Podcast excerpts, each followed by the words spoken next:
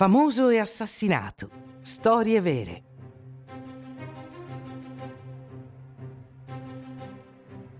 Pregare e servire. L'assassinio dei monaci di Tibirine, 1996.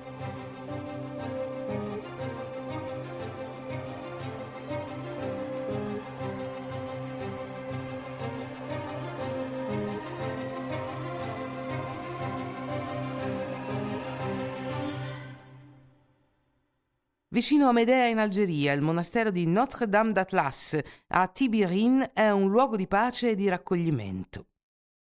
Fondata nel 1938, è una vasta fattoria di 12 ettari dove i monaci cistercensi vivono lavorando la terra e pregando nel rispetto dei loro voti di castità, povertà e obbedienza. Vanno d'accordo con i musulmani della zona e non cercano di convertirli. Al contrario, lavorano per la riconciliazione con l'Islam. Nella notte tra il 26 e il 27 marzo 1996, la calma che di solito regna a Tibirine è stata brutalmente disturbata. Un gruppo di circa 20 persone è arrivato alle porte del monastero.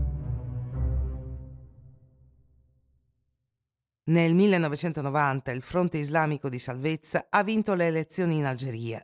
Sostiene la creazione di uno Stato islamico. Nel 1992 i generali decidono di prendere il potere con un colpo di Stato scoppia la guerra civile. Gli islamisti si sono poi radicalizzati all'interno del GIA, il gruppo islamico armato, che conduce indiscriminatamente attacchi terroristici e prese di ostaggi. Sono loro che hanno deciso di espellere tutti gli stranieri del paese e furono loro ad arrivare alle porte del monastero la notte del 26 marzo.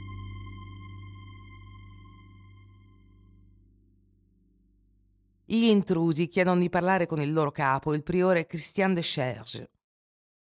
Nonostante sia notte, acconsente alla loro richiesta, mentre alcuni degli altri costringono i monaci a lasciare le celle che fungevano da camere.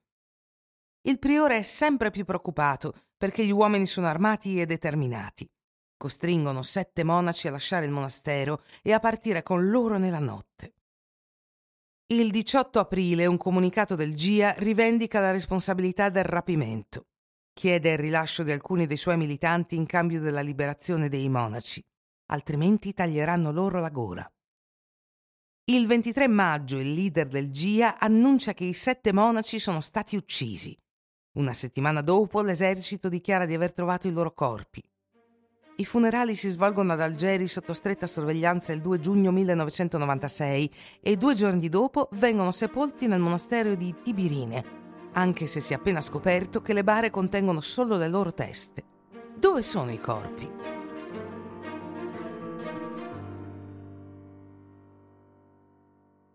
Ben presto sorgono dei dubbi sulle circostanze della morte dei sette monaci. La versione ufficiale del governo algerino sostiene la colpevolezza del GIA. Tuttavia, alcuni sostengono che i servizi segreti algerini hanno architettato il rapimento dei monaci manipolando il GIA. Il governo avrebbe spinto tutti i francesi a lasciare il paese, screditato il GIA nell'opinione pubblica e ottenendo il riconoscimento della Francia dopo la liberazione dei monaci. Ma il piano non ha funzionato come previsto. Secondo un'altra fonte, i monaci sono stati uccisi per errore durante un'operazione dell'esercito algerino.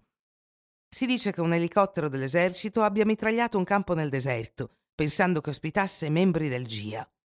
L'esercito algerino ha poi presumibilmente decapitato i corpi dei monaci per far sembrare che i terroristi li avessero uccisi.